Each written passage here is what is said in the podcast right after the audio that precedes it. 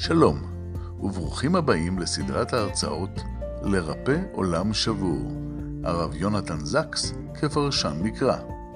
בכל שבוע תימסר הרצאה אקטואלית על פרשת השבוע, עם תובנות ופרשנויות לדרכו הייחודית של הרב זקס, זיכרונו לברכה. הסדרה מופקת על ידי עמותת החברה לחקר המקרא, מיסודו של דוד בן גוריון. והשבוע שיעור מספר 50, חזון ללא נחמה, על חורבן וגאולה, מאת הרב עמיעוד סולומון. אנו מאחלים לכם האזנה נעימה. אנחנו מצויים כעת בימי האבל, תשעת הימים, שבהם העם היהודי מציין את האבל על חורבן ירושלים ובית המקדש. הגמרא ביבמות מגדירה את האבלות על חורבן בית המקדש כאבלות ישנה. למה היא נקראת אבלות ישנה? כי זו אבלות על משהו שקרה פעם, בעבר, בהיסטוריה. האבלות השונה ממנה היא אבלות חדשה. מהי אבלות חדשה? אבלות חדשה זו אבלות שבה האדם מתאבל על קרוביו. אדם קרא לו אסון, מת לו אחד מקרוביו, אז הוא אבל עליהם, זו אבלות חדשה. הרב יוסף דוב הלוי סולובייצ'יק מבוסטון, הוא הצביע על ההבדל שבין אבלות חדשה לאבלות ישנה. מעניין שבאבלות חדשה, מהלך האבלות הוא מהכבד אל הקל. דיני האבלות מתחילים בניהוגי אבלות חמורים, שהם פוחתים והולכים לאורך תקופת האבלות. באבלות חדשה אנחנו מתחילים אה, עם המנהגים הכי חמורים של האבלות, אונן, אבל, שבעת ימי האבלות, שלושים ימי האבלות ושנת האבל, י"ב חודש. אה, ככל שאנחנו מתרחקים מהאירוע, מהטראומה, מה, מהפטירה, אנחנו מורידים והולכים את מנהגי האבלות. לעומת זאת, באבלות ישנה על חורבן בית המקדש, אז המהלך הדברים הוא הפוך. דיני האבלות הם מבחינת מוסיף והולך. אנחנו מתחילים אה, בדיני האבלות שמקבילים ל-12 אה, אה, חודשים של אבלות הפטירה, זאת אומרת, הימי בין המצרים שמתחילים בי"ז בתמוז, הם אה, מקבילים לדיני האבלות של י"ב חודש על פטירה, מה שנקרא אבלות חדשה, ואחר כך אנחנו עוברים לשבוע שחל בו תשעה באב, ואנחנו uh, היום מרחיבים את זה כבר מראש חודש תשעה באב, וזה מקביל לאבלות של שלושים, כן? אם באבלות uh, חדשה יש לנו את דיני האבלות של שלושים יום, אז, אז זה מקביל לאבלות של תשעת הימים, והאבלות של תשעה באב היא מקבילה בעצם לשיא האבלות של אבלות חדשה של אה, אונן או אבל. אני רק אראה לכם את זה על המסך.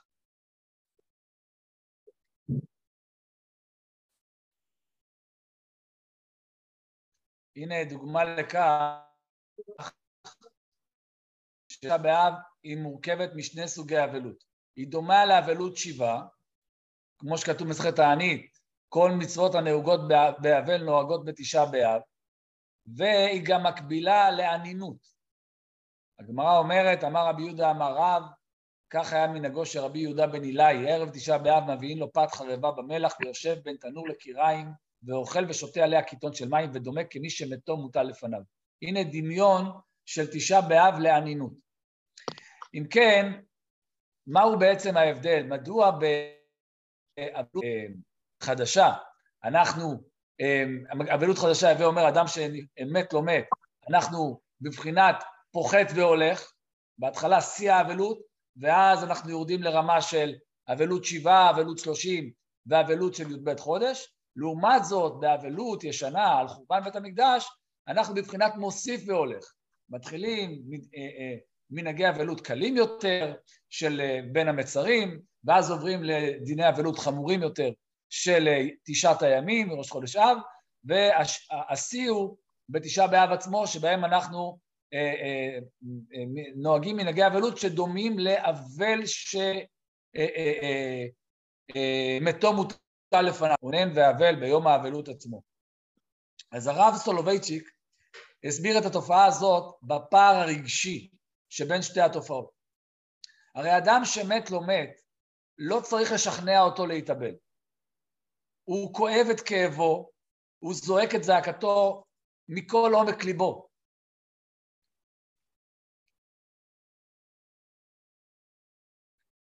אה, הוא לא זקוק להלכה שתגיד לו לבכות.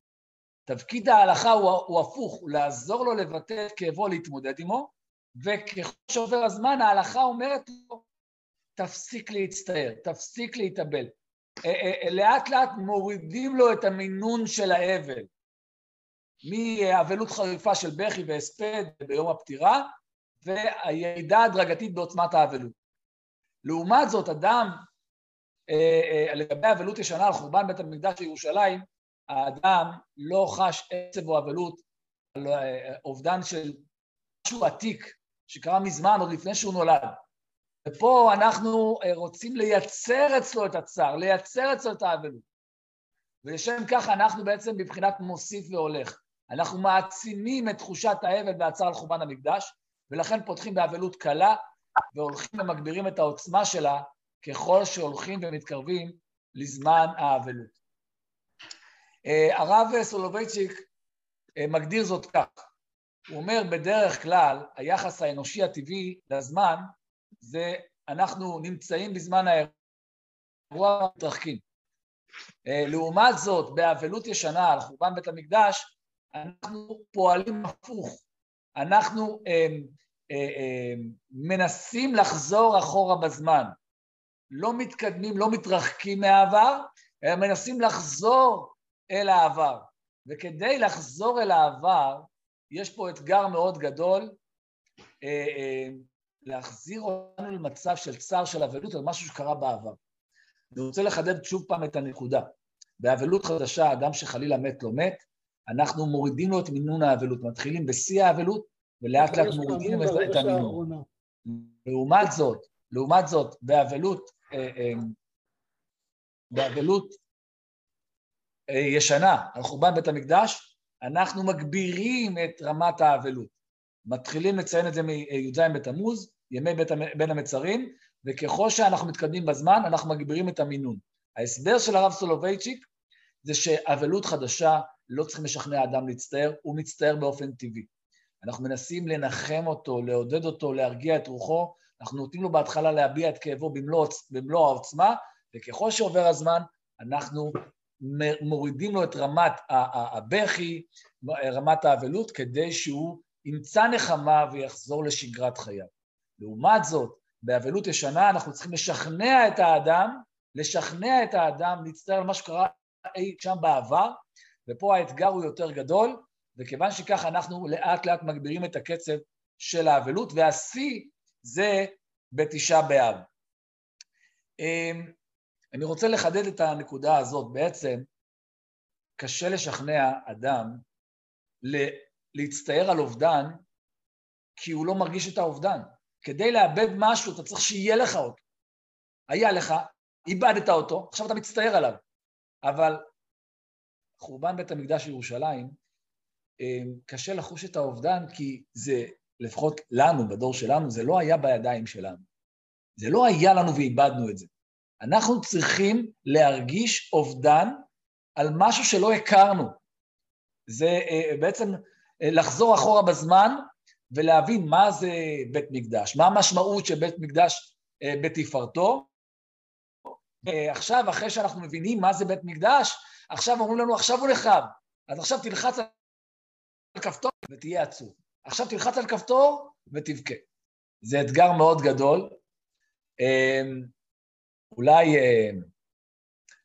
יהודים שחיו אולי בדורות הקודמים, בכל מיני גלויות, אה, היה להם יותר קל לחוש את הצער והאבלות על אה, חורבן ירושלים ובית המקדש. הם סבלו מצרות ורדיפות, כן, אולי, אה, כמובן בתקופת השואה הנוראה, אז היה אולי יותר קל להתחבר לאבלות של הגלות, של חורבן ירושלים, חורבן העם היהודי. דווקא בדור שלנו האתגר הופך להיות יותר קשה, כי עם כל הכבוד לצרות שלנו, אנחנו אה, יחסית, יחסית אנחנו במצב טוב. ועכשיו להגיד כן, אבל אנחנו צריכים להצטער על ירושלים ועל בית המקדש, אז האתגר הופך להיות יותר קשה. ניתן לומר שהעם היהודי הצליח לאורך ההיסטוריה להרגיש את האובדן. אני, כאן אני רוצה לצטט את הרב יונתן זקס. אני אראה לכם את זה על המסך. הרב יונתן זקס כותב על ירושלים, מעולם בהיסטוריה לא היה סיפור אהבה כזה בין עם לעיר. היהודים מעולם לא הפסיקו להתפלל לירושלים, על ירושלים עם הפנים לירושלים. במובן מסוים ירושלים הפכה למקום בו נפגשות כל תפילות היהודים, ושם התפילות עולות לשמיים, כי דבריו של יעקב אין זה כי אם בית אלוקים וזה שער השמיים. Uh, הדימוי שלו הוא uh, דימוי מעניין, הוא אומר שהעם היהודי, בכל, בכל המקומות שנמצא להם בגלובוס, הוא תמיד התפלל על ירושלים, עם הפנים לירושלים. Uh, uh, כביכול, הדימוי שלו שהתפילות נוסעות מכל רחבי הגלובוס, הן נוסעות כביכול בשמיים, מגיעות, התפילות מגיעות לירושלים, ושם יש מהן איזה פתח, ששם התפילות עולות לשמיים. כמו שיעקב אבינו אמר, אין זה כי אם בית אלוקים, וזה שער השמיים. וכאן הוא אומר אה, אה, עוד אמירה מדהימה. אני רוצה שוב להראות לכם את זה. כותב כך, לא משנה כמה שנים זה לקח, היהודים מעולם לא ויתרו על ירושלים. הם לא הוציאו אותה ממחשבתם. בתפילות, בברכת המזון, בשמחות, בבית חדש, באבלות. עם שלא שכח עיר בצורה כזאת, בוודאי יום אחד יחזור אליה. האמונה החזירה את ירושלים ליהודים, והאמונה יום אחד תבנה את חובותיה מחדש. זו העדות העוצמתית ביותר לכוחה של אמונה. זאת אומרת, לדבריו של הרב זקס, אם אתה רוצה למצוא בהיסטוריה האנושית כולה, איפה ראית את עוצמתה של האמונה? איפה תמצא עדות לכוח של אמונה? אולי העדות העוצמתית ביותר זה האמונה של העם היהודי שיום אחד הוא יחזור לירושלים. כן, אלפיים שנות גולה, היהודים חולמים, אה, אה, שואפים, מתפללים, בוכים, להגיע יום אחד לחזור לירושלים, ובזכות הכמיהה הזאת, השאיפה הזאת, זה שהם מעולם לא, לא, אה, אה, לא שכחו אותה, זה שהסיפור האהבה הכי גדול בהיסטוריה האנושית בין עם לעיר, בין עם לארץ, בין עם לזהות, אז האמונה הזאת, הכמיהה הזאת, היא החזירה אותנו לארץ ישראל ולירושלים. זו העדות הכי עוצמתית בכל ההיסטוריה האנושית לאמונה, לעוצמתה של האמונה. אמ, אם אנחנו רוצים איזה אה, אה, ביטוי נוסף לקשר המיוחד בין ישראל לירושלים, בין העם היהודי לירושלים, אז הרב זקס הזכיר שאנחנו מזכירים אותה, את ירושלים, ב- ב- בכל מקום. בתפילות, בברכת המזון, אה, גם באבל, גם באבלות, כשאנחנו מנחמים אבלים, אנחנו נוהגים לומר, המקום ינחם אתכם בתור שאר אבלי ציון וירושלים, כן? וזה נכון לא רק היום, אלא מעולם, ככה, ככה נהגו לומר באבלות, אבל הרב זקס מזכיר גם את השמחות. תשימו לב לדבר העוצמתי. החתן היהודי עומד בחופה שלו, וכמעט לא אומר מילות אהבה לאשתו הכלה. הוא אומר לה משהו מאוד טכני, הרי את מקודשת לי בטבעת זו כדת משה וישראל. אבל הוא כן מביע אהבה למישהי אחרת, לירושלים. אם אשכחך ירושלים, תשכח ימיני, תדבק לשוני לחיכי אם לא אזכרכי, אם לא אעלה את ירושלים על ראש שמחתי. זה מדהים לגלות שאת מילות האהבה שלו שומר החתן דווקא לירושלים. אמ, מקובל לומר בשם אנטואן דה סנטק זופרי. הוא היה סופר צרפתי, אה, הוא חיבר את הספר המפורסם, הנסיך הקטן. אז אומרים בשמו שאהבה זה לא כששני בני הזוג מסתכלים זה לזו בעיניים. אהבה זה כששני בני הזוג מסתכלים לאותו הכיוון. זאת אומרת, אה, אנשים חושבים שאהבה זה פרפרים וציפורים ותשוקה חזקה, ולפעמים הרגשות האלה של הפרפרים עם השנים נחלשים. ואז הם מגלים שהם התחתנו אולי מתוך תשוקה אדירה, אבל כשנעלמה התשוקה, אז פתאום מגלים שאין התאמה. היהדות מעודדת את הזוג הצעיר להתחתן קודם כל לוודא שיש ביניהם התאמה, שיש ביניהם ערכים משותפים, שהם הולכים, שיש יעד משותף, שהם מסתכלים שניהם לאותו אופק, לאותו הכיוון, וזה מה שהחתן אומר לאשתו מתחת לחופה. אני ואת, שנינו מסתכלים לאותו הכיוון. הכיוון הוא ירושלים. הערך שלנו, הדבק, העוגן של חיי הנישואים שלנו, של הזוגיות שלנו, זה הזהות היהודית שלנו, שמקומה בארץ ישראל וירושלים. אז אולי באמת אה, זה נשמע ככה שהוא מדבר מילות אהבה לירושלים ולא לאשתו, אבל זו, זה המהות של, חי, של הזוגיות שלהם, של הקשר שהם בונים עכשיו, ששניהם נאמנים לאותם ערכים, לזהות היהודית, השאיפות שלהם הן שאיפות דמות, ואז אה, אה, זה, גם אולי כאשר הרגשות לא יהיו בשיאם כל הזמן, הדבק הזה, ההתאמה הזאת, תמשיך לשמור על הזוגיות שלהם חזקה. הגמרא במסכת תענית אומרת, אה, היא מצטטת פסוק. אה, גמרא מאוד מפורסמת, אני אראה לכם על המסך.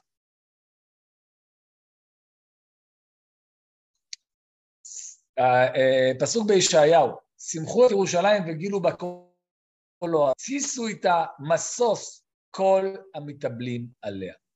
יש פה לכאורה פרדוקס. שישו איתה משוש כל המתאבלים עליה. האם זה אה, אה, ששון או אבל? אומרת הגמרא, מכאן אמרו, כל המתאבל על ירושלים זוכה ורואה בשמחתה, ושאינו מתאבל על ירושלים אינו רואה בשמחתה.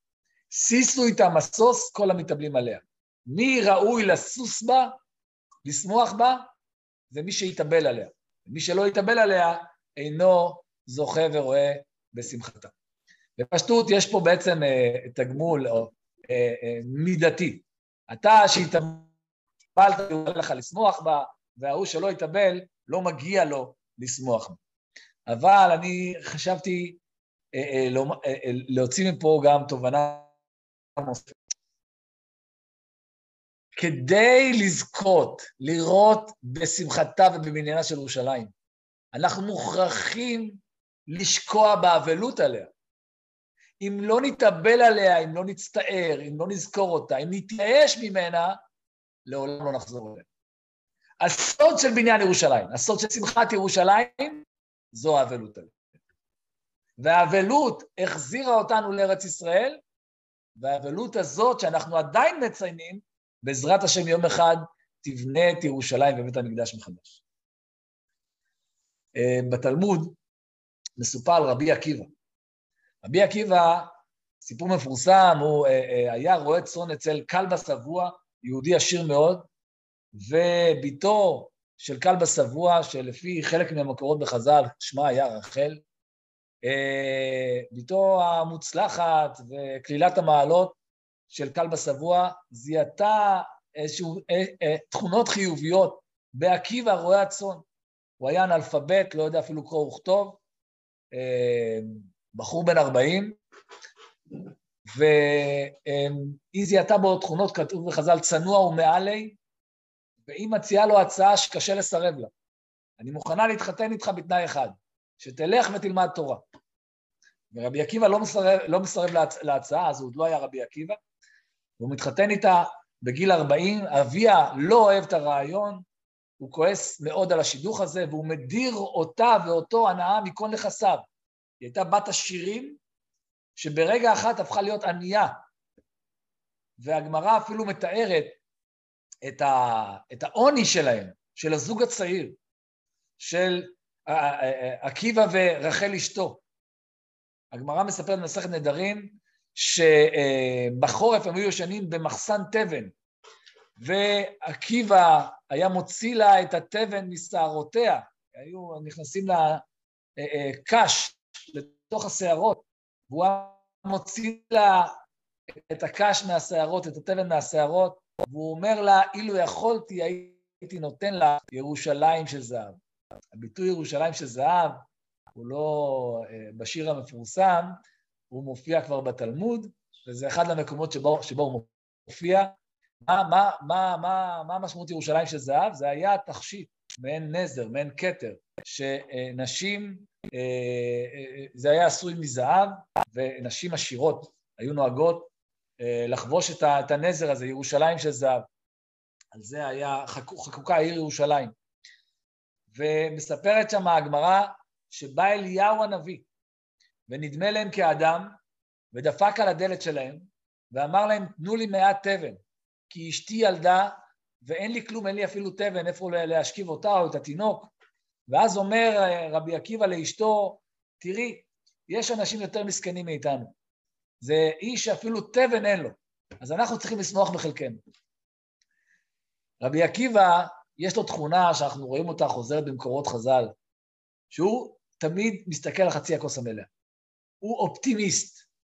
אנחנו מכירים את הסיפור המפורסם על רבי עקיבא, ש, שהוא הלך אה, בדרך, והוא, אה, בשעת לילה הוא הגיע לעיר, והוא ביקש מהם אה, אכסניה, והם לא, סרבו לארח אותו.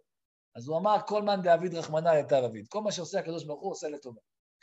והוא הלך ונשכב בשדות, והיה לו תרנגולת וחמור ונר, ובאה רוח וכיבתה לו את הנר, והוא אמר, כל מאן דוד רחמנא לטב אביד, ובא חתול וטרף את התרנגול, והוא אמר, כל מאן דוד רחמנא לטב אביד, ובא אריה וטרף את החמור, וגם אז הוא אמר, כל מאן דוד רחמנא לטב אביד, ואז באותו לילה בא גדוד רומאי לעיר, ופשט על העיר, ושבה את בני העיר, ואז אומר אה, רבי עקיבא, עכשיו הבנתי איך כל מאן דוד רחמנא לטב אביד.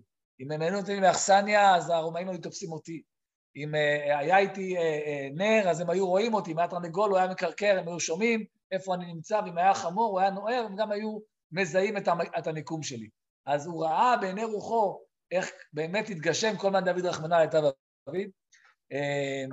אנחנו שוב רואים את האופטימיות שלו, בכל דבר הוא מוצא את נקודות האור. אני רוצה לחזור לסיפור של רבי עקיבא ואשתו העניים. היא אומרת לו, זוכר מה שהבטחת לי? בסדר, התחתנו, אה, אנחנו גרים ביחד, אבל הגיע הזמן לקיים את ההבטחה שלך. אמרה לו, לך ולמד תורה. הלך, נעלם מהבית ל-12 שנים, למד תורה, ובא לביתו, חזר הביתה, הוא כבר היה תמיד חכם ורב חשוב, והוא שמע מאחורי הדלת, אומרת הגמרא, שהוא שומע מאחורי הדלת, הוא בא לבקר את אשתו אחרי 12 שנים, הוא שומע איש רשע אומר לאשתו, יפה עשה אביך, כל הכבוד לאבא שלך, איש חכם, שהוא הדיר אותך מנכסיו. הבעל שלך לא ראוי לך. הנה, הוא הניח אותך כמו אלמנה חיה. הוא הלך נעלם, השאיר אותך ככה לחיות לבד בעוני. הוא שומע את אשתו אומרת, אם בעלי היה שומע לי, הוא עומד לחזור כל רגע הביתה, אבל אם הוא היה שומע לי, הוא היה לומד עוד 12 שנים. ואז מספרת שרבי עקיבא אפילו לא אה, דפק בדלת, לא אמר שלום, מה נשמע, הוא אה, עשה סיבוב פרסה, חזר לבית המדרש לעוד 12 שנים של לימוד, אחרי 12 שנים נוספים, אחרי 24 שנים של לימוד תורה, הוא חוזר הביתה עם 24 אלף תלמידים, וכל העיר יוצאת לקבל את פניו, ויוצאת גם רחל אשתו, והם היו, אה, התלמידים שלו מיד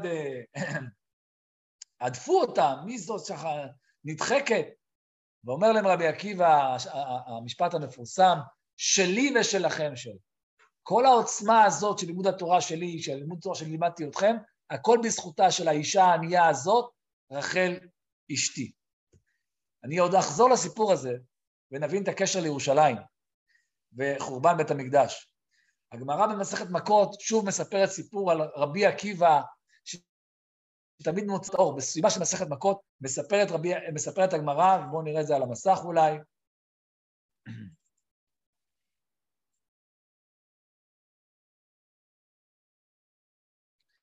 כן, רבן גמליאל ורבי אלעזר בן עזר ורבי יהושע ורבי עקיבא היו עולים פעם אחת לירושלים אחרי החורבן, אחרי חורבן בית שני. כיוון שלארץ צופים קראו בגדיהם, כיוון שהגיעו להר הבית ראו שורה שיצאה מבית קודשי הקודשים, התחילו אין בוכים ורבי עקיבא מצחק. אמרו לו חבריו לרבי עקיבא, איך אתה לא מתבייש, מפני מה אתה מצחק, עכשיו זמן לצחוק. אמר להם, רק רגע, מפני מה אתם בוכים? למה אתם בוכים? אמרו לו, איך אתה, איך אתה שואל שאלה כזאת? מקום שכתוב בו, ועזר הקרב יומת, ועכשיו שועלים הלכו בו. ולא נבכה? אמר להן, לכך אני מצחק, דכתיב והעיד על ידים נאמנים את אוריה הכהן, זכריה בן נבחיהו. מה עניין אוריה אצל זכריה? אוריה במקדש ראשון, זכריה במקדש שני. אלא תלה כתוב נבואתו של זכריה בנבואתו של אוריה. באוריה כתוב נבואת זעם, לכן בגללכם ציון שדה תחרש. בזכריה כתוב עוד ישבו זקנים וזקנות ברחובות ירושלים. עד שלא נתקיימה נבואתו של אוריה, הייתי מתיירא שלא תתקיים נבואתו של זכריה. עכשיו שנתקיימה נבואתו של אוריה, בידוע שנבואתו של זכריה מתקיימת, ואז אומרת הגמרא, וזה הסיום של מסכת מכות, בלשון הזה אמרו לו, עקיבא ניחמתנו, עקיבא ניחמתנו. דברי רבי עקיבא בגמרא הזאת, והנחמה הזאת שהוא אומר להם, והנחמה הזאת שמקבלים דורש עיון, האם, האם רבי עקיבא אומר, אני חששתי שאולי נבואת זכריה, אה, אה, נבואת זכריה לא תתקיים? נבואת זכריה של, של הגאולה, של עוד ישבו זקנים וזקנות ברחובות ירושלים לא תתקיים? הייתי צריך לראות את נבואת אוריה מתקיימת, ורק עכשיו אני מאמין לנבואת זכריה. מה המשמעות? האם הם לא הכירו את נבואת זכריה? האם הם לא... לא האם, מה הוא חידש להם בעצם? אני חושב שאמר להם רבי עקיבא, בוודאי שכולנו מכירים את הנבואות הזעם, נבואות החורבן ונבואות הנחמה. אבל הנחמה הגדולה שלי זה שאני רואה אתכם בוכים. אם לא, כשה, כשאדם אה, אה, קורא לו אסון, יש שני תרחישים. תרחיש אחד, שהוא ממאן לקבל את האסון הזה, ממשיך לבכות ולהצטער עליו כל הזמן. יש תרחיש שני שבאיזשהו שלב הוא משלים עם האסון. והוא uh, מתייאש כבר, והוא מפסיק לבכות עליו. אומר רבי עקיבא לחבריו, בזכות זה שאני רואה אתכם בוכים, אני מבין שלא התייאשנו. העם היהודי לא התייאש. העם היהודי עדיין חווה את האבל, את האסון שלו על חורבן ירושלים. ובזכות זה אנחנו גם נקיים, בכוח האמונה הזאת, את נבואת זכריה של עוד ישבו זקנים וזקנות ברחובות ירושלים. אם אתם לא הייתם בוכים, אני הייתי מתחיל לדאוג. אולי אני הייתי בוכה. אבל לכך אני מצחק. למה? כי אתם בוכים. אם אתם בוכים, אם העם היהודי עדיין בוכה, עדיין מצטער על, על, על החורבן, והוא עדיין לא התייעץ, זאת אומרת שלעם היהודי עדיין יש תקווה, יש שאיפה, יום אחד לחזור לירושלים. וזו הנחמה שלי, ולכן אני מרשה לעצמי גם לצחוק. אני רוצה להוסיף, שכמו שאמרנו קודם, האתגר שלנו היום זה לראות את השועלים ילכו בו. זה לא פשוט היום להגיד, כן, אה, אה, אה, ירושלים חרבה, למרות שהיא היום יחסית מאוד מאוד יפה, היא בנויה מאוד יפה. לראות את החורבן, למרות שאנחנו חיים בתקופה יחסית של שפע, לראות את חורבן ירושלים בבית המקדש. זה אתגר להגיד, אני ירושלים, אני רואה פה חורבן, זה לא פשוט, זה לא פשוט. ורבי עקיבא אומר לחבריו, אם אתם רואים את השועלים, אם אתם כואבים על השועלים, זה יחזיר אותנו לירושלים. הכאב הזה, הזה, הגלות הזאת, יום אחד תבנה את ירושלים מחדש. מראה שאכפת להם. בדיוק, בדיוק. יש, אה, אה, אה, אה, לפי זה אנחנו יכולים להבין למה הגמרא אומרת בלשון הווה. הגמרא לא אומרת, אה, כל מי שמתאבל לירושלים יזכה ויראה בשמחתה. לשון עתיד. הגמרא אומרת, כל המתאבל על ירושלים בהווה, זוכה ורואה בשמחתה בהווה. מה הפשט? לפי דברינו זה נהדר. כשאדם הוא מתאבל, הוא כבר זוכה ורואה בשמחתה, הוא כבר בונה את ירושלים, כי האבלות שלך עכשיו בהווה בונה את ירושלים. כשאנחנו מתאבלים על ירושלים, אנחנו בונים אותה. כי זה מבטיח לנו שיום אחד היא גם תיבנה. נחזור לסיפורו של רבי עקיבא. המדרש באבות רבי נתן מספר על אה, אה, רבי עקיבא בתחילת דרכו, כן? זוכרים שאשתו שלחה אותו ללמוד תורה, והוא הולך לבית המדרש, והם מתחילים ללמוד א' ב'. המדרש אומר שהוא הולך יחד עם הבן שלו. הוא והבן שלו יושבים בכיתה א' או, או, או בגן, ולומדים א' ב', לומדים קרוא וכתוב. ובאיזשהו שלב, ככה משהו מהמדרש, קשה לו לרבי עקיבא, והוא מתייאש ויוצא החוצה מבית המדרש. ואז הוא עומד על פי הבאר ורואה אבן חרוצה, והוא שואל, סלע חזק, מי חרץ אותו? מי שבר את הסלע? ואמרו לו, מה, אתה לא יודע? יש פסוק, אבנים שחקו מים. המים שמטפטפים עליה כל הזמן, שנים על גבי שנים, הם חרצו את האבן.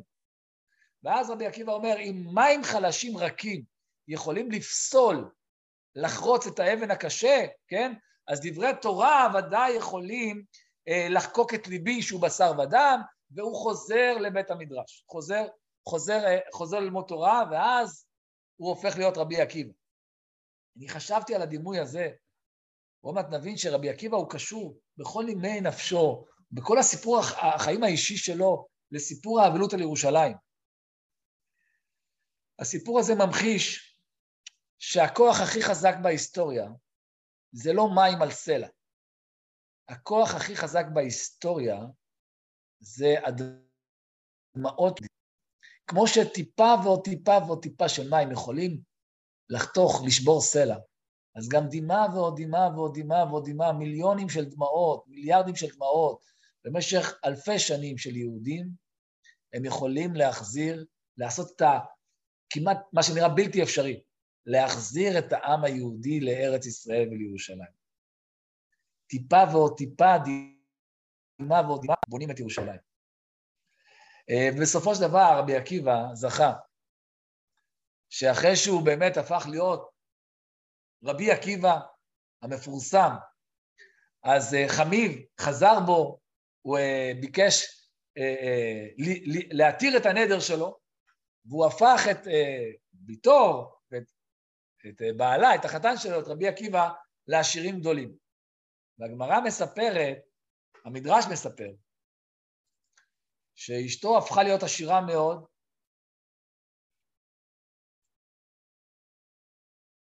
בן 40 שנה הלך ללמוד תורה, סוף 13 שנה לימד תורה ברבים.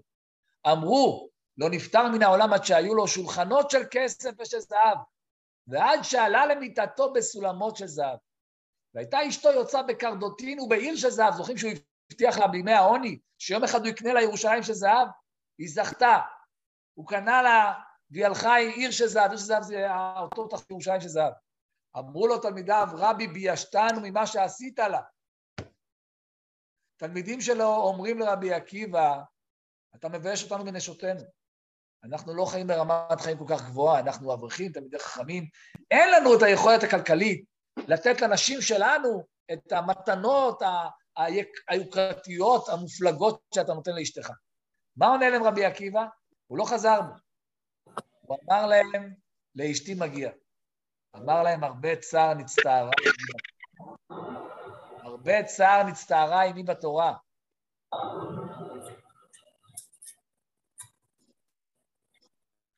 זאת אומרת, אנחנו רואים פה בסיפור החיים האישי של רבי עקיבא ואשתו.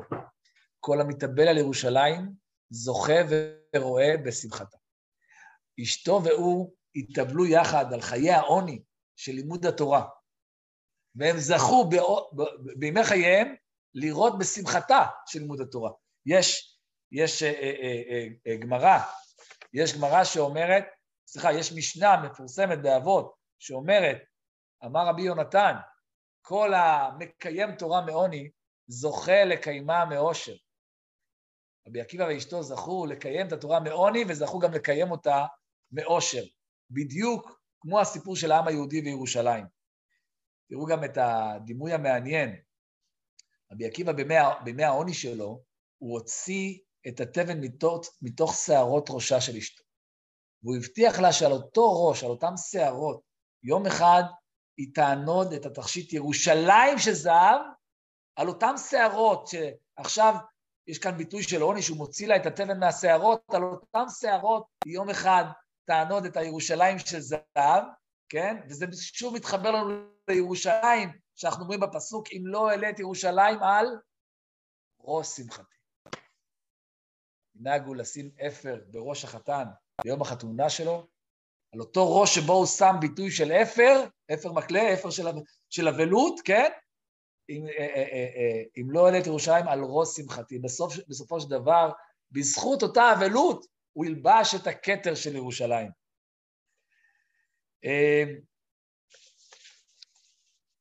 וכאן אני מגיע שוב פעם לדבריו המופלאים של הרב יונתן זקס. הרב יונתן זקס לוקח אותנו לסיפורו של יעקב אבינו. יעקב אבינו שהיה, שאהב מאוד את בנו יוסף, יום אחד שולח אותו לראות בשלום אחיו, והם חוזרים בלי הילד, והם אה, שולחים לו כתונת פסים טבולה בדם, ואומרים לו, עקר נא כתונת בנך היא אם לא. האם זו כתונת יוסף? התשובה היא כן. יעקב מזהה את הכתונת הזאת, והוא אומר, כתונת בני, חיה רעה חלטו, טרוף טורף יוסף. אם טרוף טורף יוסף, אם הילד מת, אז מה יעקב עושה? הוא נוהג מנהגי אבלות. הוא נוהג מנהגי אבלות, הוא קורע את גדיו. ויקרא יעקב שמלותיו, וישם שק במותניו, ויתאבל על בנו ימים רבים. אבל ההמשך מוזר. ויקומו כל בניו וכל בנותיו לנחמו, וימאן להתנחם, ויאמר כי ירד אל בני אבל שאולה. יעקב מסרב לקבל ניחום. הוא מתאבל ולא מוכן להתנחם. וימאן להתנחם, ויאמר כי ירד אל בני אבל שאולה. אומר הרב זקס, ההלכה שמה גבולות לאבל. שבעה, שלושים, שנה, לא יותר. דיברנו על זה, אבלות חדשה, אנחנו אה, אה, מנסים להחזיר את האדם למצב של שגרה, נותנים לו את הפתיחה בכל העוצמה של האבלות, אונן, אבל, אה, הספד, אחר כך יורדים לרמה של שבעת ימי האבלות, אחר כך שלושים, יורדים עוד פעם, מפחיתים בהם במינון האבלות, אחר כך שנה, זהו, אחר כך אסור יותר. יש ביטוי בגמרא, אין אתם רחמנים יותר ממני. כי בכל הקדוש ברוך הוא אומר לעם ישראל, אל תחשבו שאתם יותר רחמנים ממני, שאתם מתאבלים על המתים שלכם יותר ממה שאני מתאבל, אז אתם... אסור להתאבל בלי סוף. יש גבול לאבל. מדוע יעקב ממשיך להתאבל? צריך להתנחם מתישהו, מדוע הוא ממהל להתנחם? אומר רש"י, על פי המדרש, יעקב מתנחם ביוסף, כי אין מקבלים תנחומים על חי. יעקב מסרב להתנחם, כי הוא לא איבד את תקוותו שעוד יוסף חי. לכן הוא לא מתנחם. זאת אומרת, יעקב אומר, אם אני מקבל נחמה, זה כאילו התייאשתי. איבדתי תקווה. אבל לא איבדתי תקווה. אני לא התייאשתי. אני עדיין רוצה להאמין, אני עדיין מאמין שהוא חי, ולכן אני לא מוכן להפסיק להתאבל, לא מוכן, להפס... לא מוכן להתנחם. נחמה פירושה ייאוש. אני לא התייאשתי. הרב זקס כותב שזה מזכיר את המצב הנורא של הורי חיילים נעדרים. הם אינם יכולים לעבור את השלבים הנורמליים של האבל, מפני שאינם יכולים לוותר על האפשרות שיקירם הנעדר עשוי להימצא. אבלם המתמשך הוא סוג של נאמנות. הוויתור, ההתנחמות, ההשלמה עם האובדן הם בעיניהם בגידה. במקרים האלה הסירוב להתנחם הוא סירוב לוותר על התקווה. הורים לחיילים נעדרים לא יכולים להתנחם. הם לא מפסיקים להתאבל מהסיבה שביום שהם יקבלו נחמה, הם בעצם מאבדים את התקווה שהילד חי. יעקב אבינו נמצא בסיטואציה דומה, אם הוא מקבל נחמה על יוסף, הוא בעצם איבד את התקווה שיוסף חי. והוא לא מוכן לאבד את התקווה הזאת.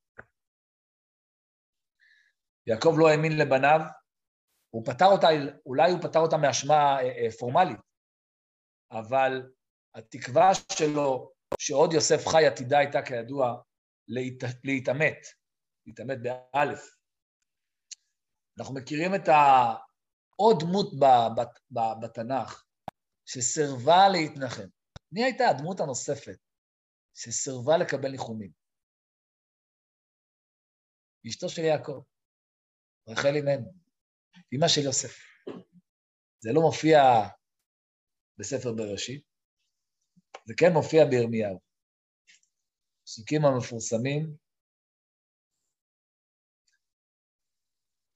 כה אמר השם, קול ברמה נשמע, נהי בכי תמרורים, רחל מבכה על בניה. מענה להנחם על בניה כי אינם. זוכרים את יעקב שממאן להתנחם על יוסף? גם אשתו, רחל, מענה להתנחם על בניה כי אינם. ואז אומר לה הקדוש ברוך הוא, כה אמר השם, הניק הולך מבכי ועינייך מדמעה, כי יש שכר לפעולתך נאום השם, ושבו מארץ אויב. ויש תקווה לאחיתך נאום השם, ושבו בנים לגבולם. שואל הרב זקס, מאין ידע ירמיהו שהבנים ישובו לגבולם? מאיפה הוא יכול להבטיח לרחל אמנו שהבנים ישובו לגבולם? התשובה היא משום שרחל ובניה ועם ישראל כולו מיענו להנחם. הם סירבו לוותר על התקווה. התשובה בגוף השאלה. הסוד של רחל היה שהיא לא הסכימה להתנחם. אם היא הייתה חלילה מסכימה להתנחם, אז מי יודע מה היה קורה לבניה. כשאדם מתנחם הוא מתייאש. היא ממשיכה להתאבל על בניה. ובזכות זה אומר לה הנביא, מצוין, ככה אני יכול להבטיח לך שיום אחד ישובו בנים לגבולם, כי את ממאנת להתנחם. אני רוצה להוסיף על הרעיון הזה של הרב זקס. יש עוד דמות בתורה שממאנת. יוסף, הבן של יעקב ורחל, גם הוא ממאן בסיטואציה מסוימת. הוא ממאן לאשת אדוניו. גם יוסף ממאן. הביטוי ממאן מופיע גם עליו. וימאן ויאמר אל אשת אדוניו, אין אדוני לא ידע איתי מה בבית וכל אשר יש לו נתן בידי. הוא לא מסכים. לא כתוב על יוסף שהוא ממאן להתנחם, אבל אני חושב שאולי יש פה חיבור גם לאבא וגם לאימא שלו. אבא שלו, יעקב בארץ כנען, ממאן לקבל את ההנחה שהוא איבד את הבן שלו. גם יוסף מצידו ממאן ומסרב לקבל את ההנחה שהוא איבד את אבא שלו. אם הוא מסכים להצעה של אשת פוטיפר, של אשת אדוניו, הוא בעצם מאבד עכשיו ברגע זה את החינוך שלו ואת הזהות שלו, את מה שאבא שלו לימד אותו. ויוסף, בזה שהוא ממאן לאשת אדוניו, הוא מסרב לאבד את התקווה שיום אחד הוא יחזור לחיק היהדות, לחיק המשפחה שלו. ובזכות זה שהוא מסרב, שהוא ממאן, הוא אכן הגשים את התקווה הזו. יכול להיות שאם באותו רגע יוסף היה נכשל ועומד, ואומר רק שהמשפחה שלי זרקה אותי, הם לא רוצים אותי, אני לא שייך להם, אה, אולי אפילו אבא שלי לא רוצה בי, הוא לא מחפש אותי עד היום, ואז הוא היה מסכים להצעה של אשת אדוניו, יכול להיות חלילה שהוא היה מאבד את הקשר שלו למשפחתו, הוא, לא יכול, הוא כבר לא יכול היה לחזור לחיק המשפחה והיהדות. ברגע הזה שהוא ממאן, הוא אומר, לא איבדתי את התקווה, אני יום אחד אחזור. אני יום אחד אחזור למשפחה שלי, ליהדות, לזהות האמיתית שלי. וכמו שאבי ואימו ממאנים להתנחם, ממאנים לאבד את התקווה, גם יוסף ממאן לאבד את התקווה. ומישהו כאן מוסיף בצ'אט, כי על פי המדרש, שיוסף ברגע הזה ראה דמות דיוקנו של אביו בחלון, ולכן הוא אה, סירב ומיין לאשת אדוניו. זה מתחבר לדברים שאמרנו. הוא רואה, שהוא, הוא רואה את אבא שלו, הוא עדיין קשור לאבא שלו. הוא ממאן לה, כי הוא עדיין רוצה לחזור לאביו. הוא לא מאבד את התקווה. הרב זקס בהקשר הזה, בהקשר הזה, אה, מצטט את המעון היהודי. הוא אומר, אה, הוא מצטט את, ה, את הפרק תהילים קל"ז, שהפרק הזה מוקדש לנאמנות היהודית לירושלים. בואו נראה את זה אה, על המסך. על נערות בבל שם ישבנו גם, בכינו בזוכנו את איך נשיר את שיר השם על אדמת נכר? היהודים בגלות, בגלות ראשונה, בגלות בבל, הם לא מוכנים, לא יכולים לשיר את שיר השם על אדמת נכר. הם ממאנים לקבל נרמים. והם אומרים, אם אשכחך ירושלים תשכח ימיני, תדבק לשוני לחיכי אם לא אזכרכי. אם לא אעלה את ירושלים, על לא שמחתי, הם מצהירים...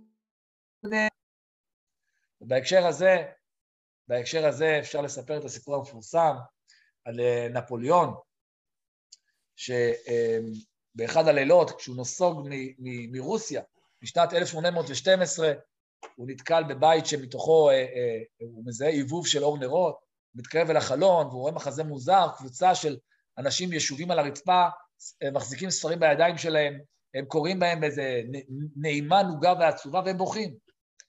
ונפוליאון הסקרן מצווה להוציא אליו את מנהיג הקבוצה, יוצא אליו המנהיג, הוא מזדהה כרבה של הקהילה היהודית שם, והוא שואל אותו, למה אתם בוכים? הוא אומר, אנחנו בוכים, היום תשעה באב, אנחנו בוכים ומתאבלים על חורבנו של בית המקדש. שואל אותו נפוליאון, מתי חרב בית המקדש הזה? אומר לו הרב לפני 1,800 שנה. אומר נפוליאון, על בית שחרב לפני כאלפיים שנה אתם מתאבלים כל שנה? ואז הוא מתפעל ואומר, עם שמסוגל לשמר את זכר מולדתו שנים רבות כל כך, ישוב ויבנה אותו. עם שזוכר את עברו, עתידו מובטח.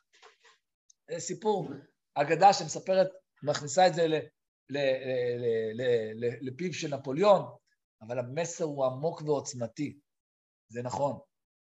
עם שלא מוכן לוותר על החורבן, על האבל שלו, עם שלא מוכן להתנחם, זה עם שיום אחד יגשים את התקווה שלו ויחזור לירושלים ויבנה אותה. אמ, אני רוצה גם פה לצטט את דבריו של הרב זקס.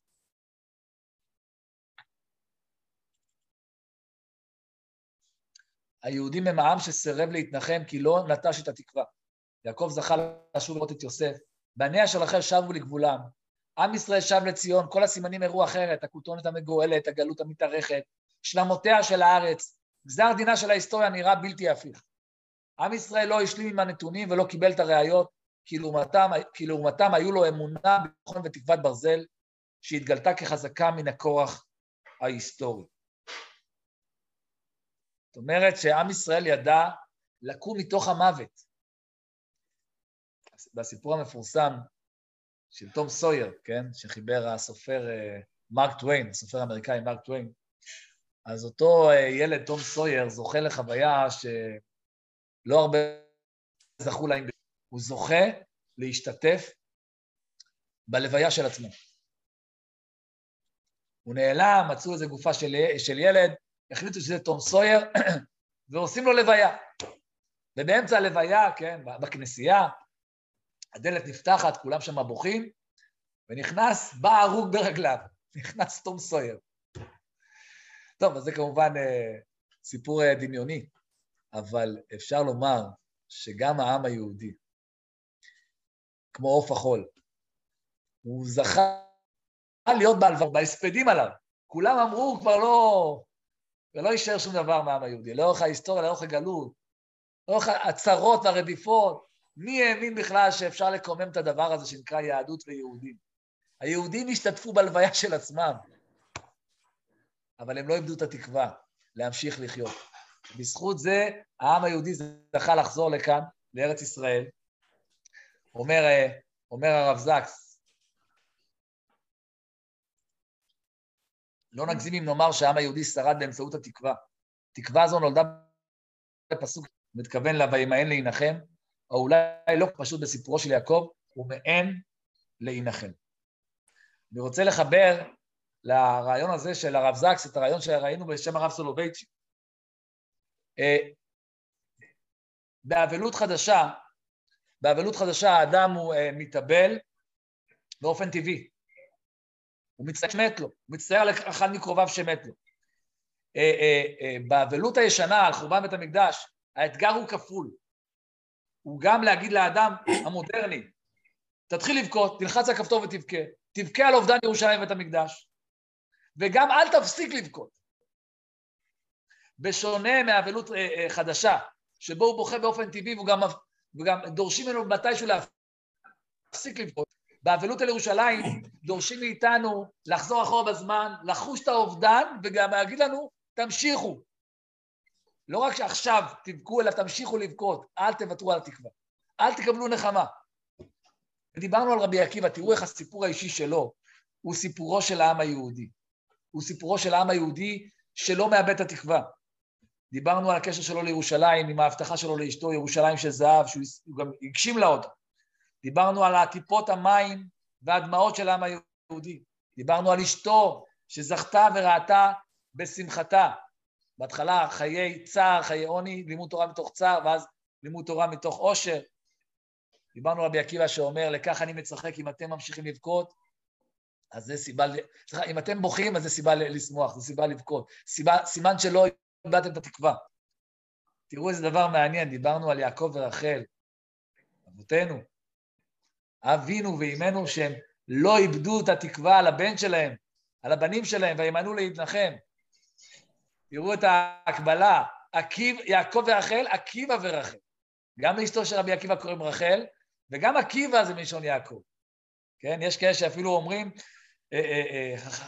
חכמי המקובלים מצאו רמזים על החיבור בין רבי עקיבא ליעקב. למשל, עקיבא זה כמו האותיות של יעקב א', כמו יעקב אבינו, כך כותב החידה. ויש יש, יש חכם מקובל שכתב שבתורה כתוב אביר יעקב. אביר יעקב זה אותם אותיות של רבי עקיבא. יש חיבור בין יעקב ועקיבא. עכשיו ראינו את החיבור על יעקב ורחל שממאנים להתנחם, על עקיבא ואשתו רחל שגם הם ממאנים להתנחם על חורבן ירושלים. אמ, בעצם, אני, אני אחדד את הרעיון, נחמה זה ביטוי של ייאוש. אנחנו לא מתנחמים, אנחנו לא מתייאשים. הנחמה בעצם לא מנחמת. הנחמה שלנו שאנחנו לא מוכנים לקבל נחמה. הבכי שלנו מעיד על תקווה, הבכי מעיד על חוסר ייאוש. הבכי הוא ההפך של האדישות, ההפך של הקבלה וההשלמה. אומר רבי עקיבא לחבריו, ביום שאתם תפסיקו לבכות, אני אתחיל לבכות, אני אתחיל לחשוש. אבל כיוון שאתם בוכים, לכך אני עוד יכול לשחק. אני שמח כי אני רואה בעיני רוחי, אני רואה שבזכות הבכי שלכם, יום אחד אנחנו נגשים את הכניעה, את השאיפה הזאת. אם אנחנו לא נתאבל, אנחנו נתנוון. אנחנו, זה ביטוי של ניוון, של, של, של אדישות, של חוסר אכפתיות. תראו איך זה בעצם, הרעיון הזה רמוז גם בהמנון של המדינת ישראל, כן? התקווה. הרי על מה מבוסס המילים של השיר התקווה? כל עוד בלבב פנימה, נפש יהודי הומיה, ולפאתי מזרח קדימה עין לציון צופיה, עוד לא עבדה תקוותנו. מה התקווה? התקווה בת שנות אלפיים, להיות עם חופשי בארצנו, ארץ ציון וירושלים. מה הכוח שלנו? איך אנחנו יודעים שלא עבדה התקווה? כל עוד בלבב פודי הומייה ובוכה, ואנחנו עושים את זה במיוחד בימים האלה, בוכים על חורבן ירושלים ובית המקדש, וכל עוד בלבב פנים הנפש יהודי הומייה, אז אנחנו יכולים להיות בטוחים שעוד לא עבדה תקוותנו. התקווה לבנות את ארץ ציון וירושלים. זה, זה בעצם הרעיון. הגמרא אומרת שאחד השאלות, אחד השאלות ששואלים אדם אחרי 120 שנה בבית דין של מעלה, ציפית לישוע. עד כדי כך זה חשוב? מכל השאלות? כן. חלק מהותי ביהדות שלנו זה ציפית לישוע. זה הכוח שלנו. מישהו כותב כאן בצ'אט שזה הכוח של חשיבה חיובית, כן? זה העם היהודי יכול ללמד את העולם כולו. איך תקווה, אמונה, חשיבה חיובית, מגשימה את עצמה. אתם יודעים, יש שיר, לא נפסיק לשיר. אני חושב שהעם היהודי אומר בדיוק הפוך. לא נפסיק לבכות. העם היהודי אומר, כמו שראינו בפסוק בתהילים, איך נשיר את שיר השם על אדמת נכר? לא יכול לשיר. לא נפסיק לבכות. בזכות זה שאנחנו בוכים ומתאבלים, אז אפשר גם לצחוק. אז אפשר כבר לראות את, ה, את ההבטחה לגאולה. אמ, אני רוצה לסיים, אני רוצה לסיים בסיפור. ראש ישיבת מיר, הגאון רבי חיים שמואלביץ, זכר צדיק לברכה, הוא היה נוסע מדי פעם להתפלל על קברה של רחל אימנו. והאגדה מספרת שבכל פעם שהוא היה נוסע להתפלל קברה של רחל אימנו, הוא היה אומר לה את המילים הבאות: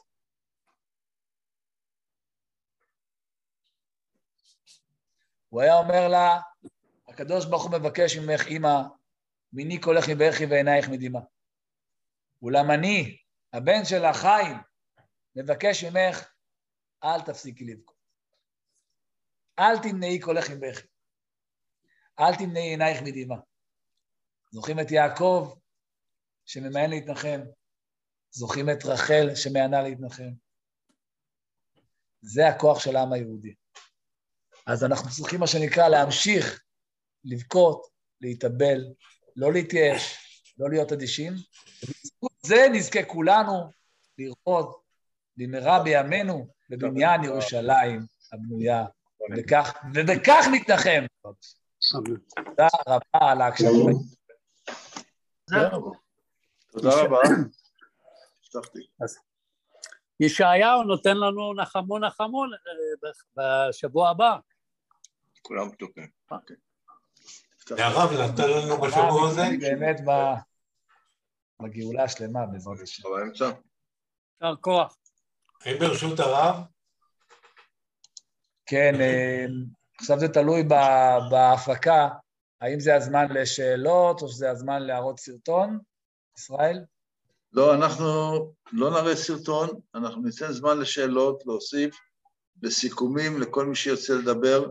דרך אגב, אני רוצה להזכיר שכל מי שפותח ביום שישי את המיילים שאנחנו שולחים עם דברי תורה, בראש המיילים יש הקלטה של דקה וחצי עם מסר על הפרשה, ואת זה נותן הרב המיעוט שיושב פה לפניכם ודיבר בשעה האחרונה. כדאי להקשיב למסרים האלה של הדקה וחצי, יש בזה הרבה חוכמת חיים. ועכשיו בואו נשמע את האנשים, כל מי שרוצה לדבר, שירים יד. רגע, איך אנחנו פותחים את כולם על המסך? רגע, שנייה. אוקיי, בבקשה. כן. ברשות המרצה? כן, משה. ברשות הרב המרצה, אה, אצלי הוא לא הרב המיעוט, אצלי הוא הרב סלומון. אה, אני חושב שמגיעה תודה מיוחדת על עוד הרצאה שלו בגובה הכתפיים, בגובה העיניים. כולם מבינים לדעתי טוב יותר מה זה נחמה, מה זה ירושלים, מתוך אה, אמרות ומתוך סיפורים כל כך נרמדים שהוא העלה לפנינו. עוד יותר תודה לישראל, כן, לך, שהצלחת לשים לנו טעם טוב בפה לתקופת החופשה שאנחנו כנראה נצא אליה, ואם ירצה השם נחזור אליה בריאים ושלמים. תודה רבה, ישראל. בבקשה, בשמחה. גברת לזרוביץ', בבקשה. תודה רבה, משה, על המילים החמות, תודה. כן, גברת לזרוביץ', תפתחי את המיקרופון. לא שומעים.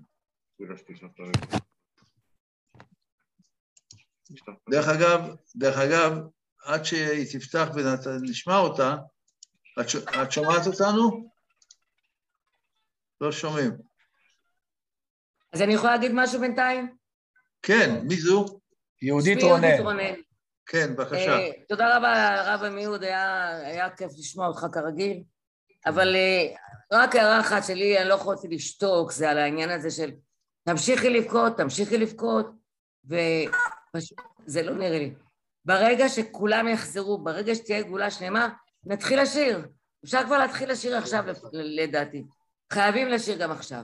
זה לא... יהודית, יהודית היקרה, את כן. נוהגת מנהג רבי עקיבא, שהוא רואה את כולם בוכים, והוא אומר, אם אתם בוכים, אני יכול להרשות לעצמי לצחוק. אבל זה לא רק זה, לא הייתי צוחק, לא הייתי צוחק אם אתם הייתם צוחקים. אם אתם בוכים, אני יכול להיות בטוח שיום אחד, אז ימלא שחוק פינו, אז. אני כבר צוחק כי אני רואה את העתיד. אבל היום בהווה צריך להצטער. כי הצער של ההווה מבטיח... אנחנו כבר בהתחלת האז הזה. אנחנו בהתחלת האז לדעתי. בהתחלת האז כבר אפשר להתחיל לשיר. לא לשיר הכל, אפשר, צריך גם להתאבל, צריך גם לבכות, אבל לא להגיד להמשיך לבכות ולא לשיר. לדעתי, סליחה. זהו. טוב. תודה רבה, יהודית, תודה רבה. תודה לך. אפשר גם להגיד שזו אליגוריה, הבכי. יש גם בכי של שמחה. יפה, יפה. אז הבכי יש לו שתי, שתי פנים. שני פנים, נכון. כן. דרך אגב, אני לא רואה פה את אה, עזריאל אונרייך. אם הוא נמצא, אז אני רוצה להגיד לו שהתמונה שהוא קיבל מאחותי... רגע, שומעים אותי? או, עכשיו שומעים אותך. או, עוד רגע, עוד שנייה. התמונה שהוא קיבל מאחותי זה אני בבר מצווה. הוא כל הזמן שאל מי זה. אוקיי, אנחנו חוזרים בחזרה לנושא. כן, גברת לזרוביץ', בבקשה. כן, נועה, קוראים לי נועה. קודם כל אני... נועה, סליחה. אלמון על, ה, על ההרצאה המרוממת, אה, ואני בכיתי מרוב התרגשות. וואו. נוסף, אני רוצה לומר לך, ישראל, אתה בזכות התוכנית הזאת הענקת לי שנה של משמעות. זה התחיל בקורונה, ממקום שהייתי כל כך בודדה וחרדה, והשיעורים של כל המרצים, כל שבוע ושבוע נתנו לי, רוממו את רוחי, נתנו לי ביטחון. ואני מאוד מקווה להמשך, ואני באמת מודה לכל, לכל המרצים, לכל מי שהגיעו לכאן, במיוחד על המפעל העצום שעשית. תודה רבה. גם בשמי, תודה ישראל, תודה. אני באמת מתרגש, אבל חבר'ה, ברצינות, בלי הספדים. אנחנו כן. עשינו, אנחנו לא, עושים, לא ואנחנו נעשה גם הלאה. בעזרת השם. אנחנו מכינים תוכניות, אנחנו בונים. עם ישראל חי ועם ישראל ממשיך, ואנחנו בעזרת השם, אני קיבלתי ירושה ליד שאדון, שראש הממשלה בן גוריון העביר לי, לא הוא ישיר, אבל בזכותו אנחנו פה, ובעזרת השם אנחנו נמשיך הלאה. אנחנו לא סיימנו, אנחנו צעירים. כן, ישראל, ישראל, ברשותך אני רוצה עכשיו אולי לשתף, אני רואה שיש עוד הרבה משתתפים, אני רוצה לשתף במסך סרטון קצר, אה, לחדד את הדברים שאמרתי, אני מנסה רגע לשתף אתכם, תגידו לי אם זה מצליח. תעלה לנו גם את הסרטון שלך. פגשתי אותו במתקן החקירות שלנו. שיחה מאוד רצינית. ניסיתי לדבר על האם בכלל יש סיכוי להידברות פרודוקטיבית בין ישראל לבין החמאס. הוא אמר לי משהו כמו, יש כמה דברים שאנחנו צריכים ללמוד מכם. הוא אמר לי, תשמע, כשאני הייתי צעיר, אמרו לי שיש דבר כזה שנקרא אל-מפקה, כותל הדמעות, כותל המערבי. הופתעתי מאוד מזה שאנשים שנולדים בכל מיני מדינות, שלא היו אף פעם במדינת ישראל, באים לכותל ובוכים. הוא אומר, איך אתה יכול להעביר אלפיים שנה רגש מאב לבן, מסב לאב לבן, על קיר של אבנים? ואז הוא אומר, את הדבר הזה אני רוצה ללמד את האנשים שלנו. אתם רוצים שאנחנו נשכח את צפת, ואת יפו, ואת חיפה, אין סיבה שאנחנו נשכח את המורשת שלנו, ואני צריך להנחיל בדיוק מה שאתם עושים, דורי דורות, להיסטוריה שלכם ומה שאתם מאמינים, לאדמה ולאמונות שלנו. ולכן אני לא חושב שנוכל להיפגש בפשרה. אין פשרה, כי זה משחק סכום אפס. זה או אתם לא פה ואנחנו פה, או אתם פה ואנחנו לא פה. כמה שזה אמיתי, כמה שזה אמיתי, הלוואי והמנהיגים שלנו היו שומעים את זה כל בוקר כשהם מתעוררים ויבינו את האמת הזו. כן, אוקיי. מבין שהצלחתם אתה יכול לתת אה, את אחד מהקטעים שלך, לעלות על המסך לרגע, מהשיעורים אה, האחרונים? ברגע זה ממש, כן. אם אנשים עוד יחכו עוד שנייה אחת, אז אני אצליח. זה רק מראה עם מי יש לנו עסק. נכון. אה, הציטוטים של הרב זקס, מאילו ספרים ציטטת? אה, ציטטתי את זה, כמדומני משיג ושיח בפרשת ויח, פרשת וישב. זה כל הציטוטים משם? אני חושב שלא כולם, אבל הרוב. הרוב. רק רגע, אני אראה לכם עוד אולי סרטון קצר, ממש קצר, ברוח הימים האלה. שנייה אחת, אני מנסה לעשות את זה. תגידו לי אם הצלחתי. רק רגע. אני באותה הזדמנות רוצה להגיד תודה רבה לזלמי, שהיה איתנו במשך 49, 49 הרצאות. הערב הוא לא יכול היה להצטרף, אז אני מוסר בשמכם, אני מוסר לו את תודתנו על הניהול של הרב מסר במשך שנה שלמה. זלמי, תודה. אה, אני מנסה עכשיו לשתף, רק רגע. בינתיים. שנייה אחת, אני... עוד משהו קצר, ברוח הימים האלה. כן.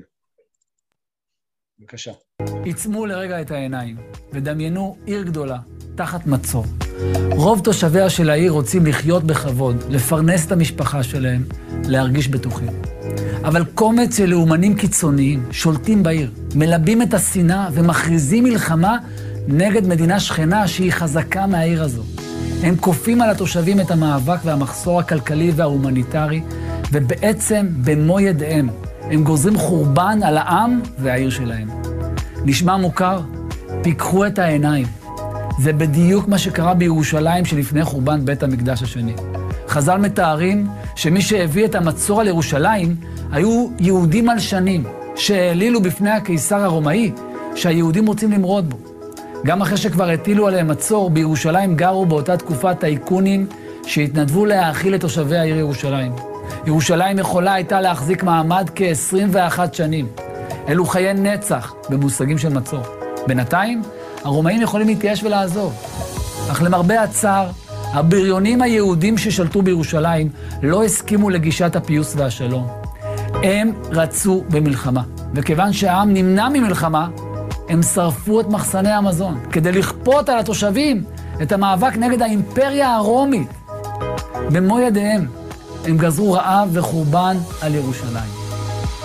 על פי חז"ל, ירושלים אמרה לאויביה, לא אתם החרבתם אותי. אריה הרוג הרגתם, קמח טחון טחנתם, עיר שרופה שרפתם. לא הרומאים החריבו את ירושלים, היהודים החריבו אותה בעקשנות ומריבות פנימיות. החורבן התחיל מבפנים, גם השלום יתחיל בתוכנו.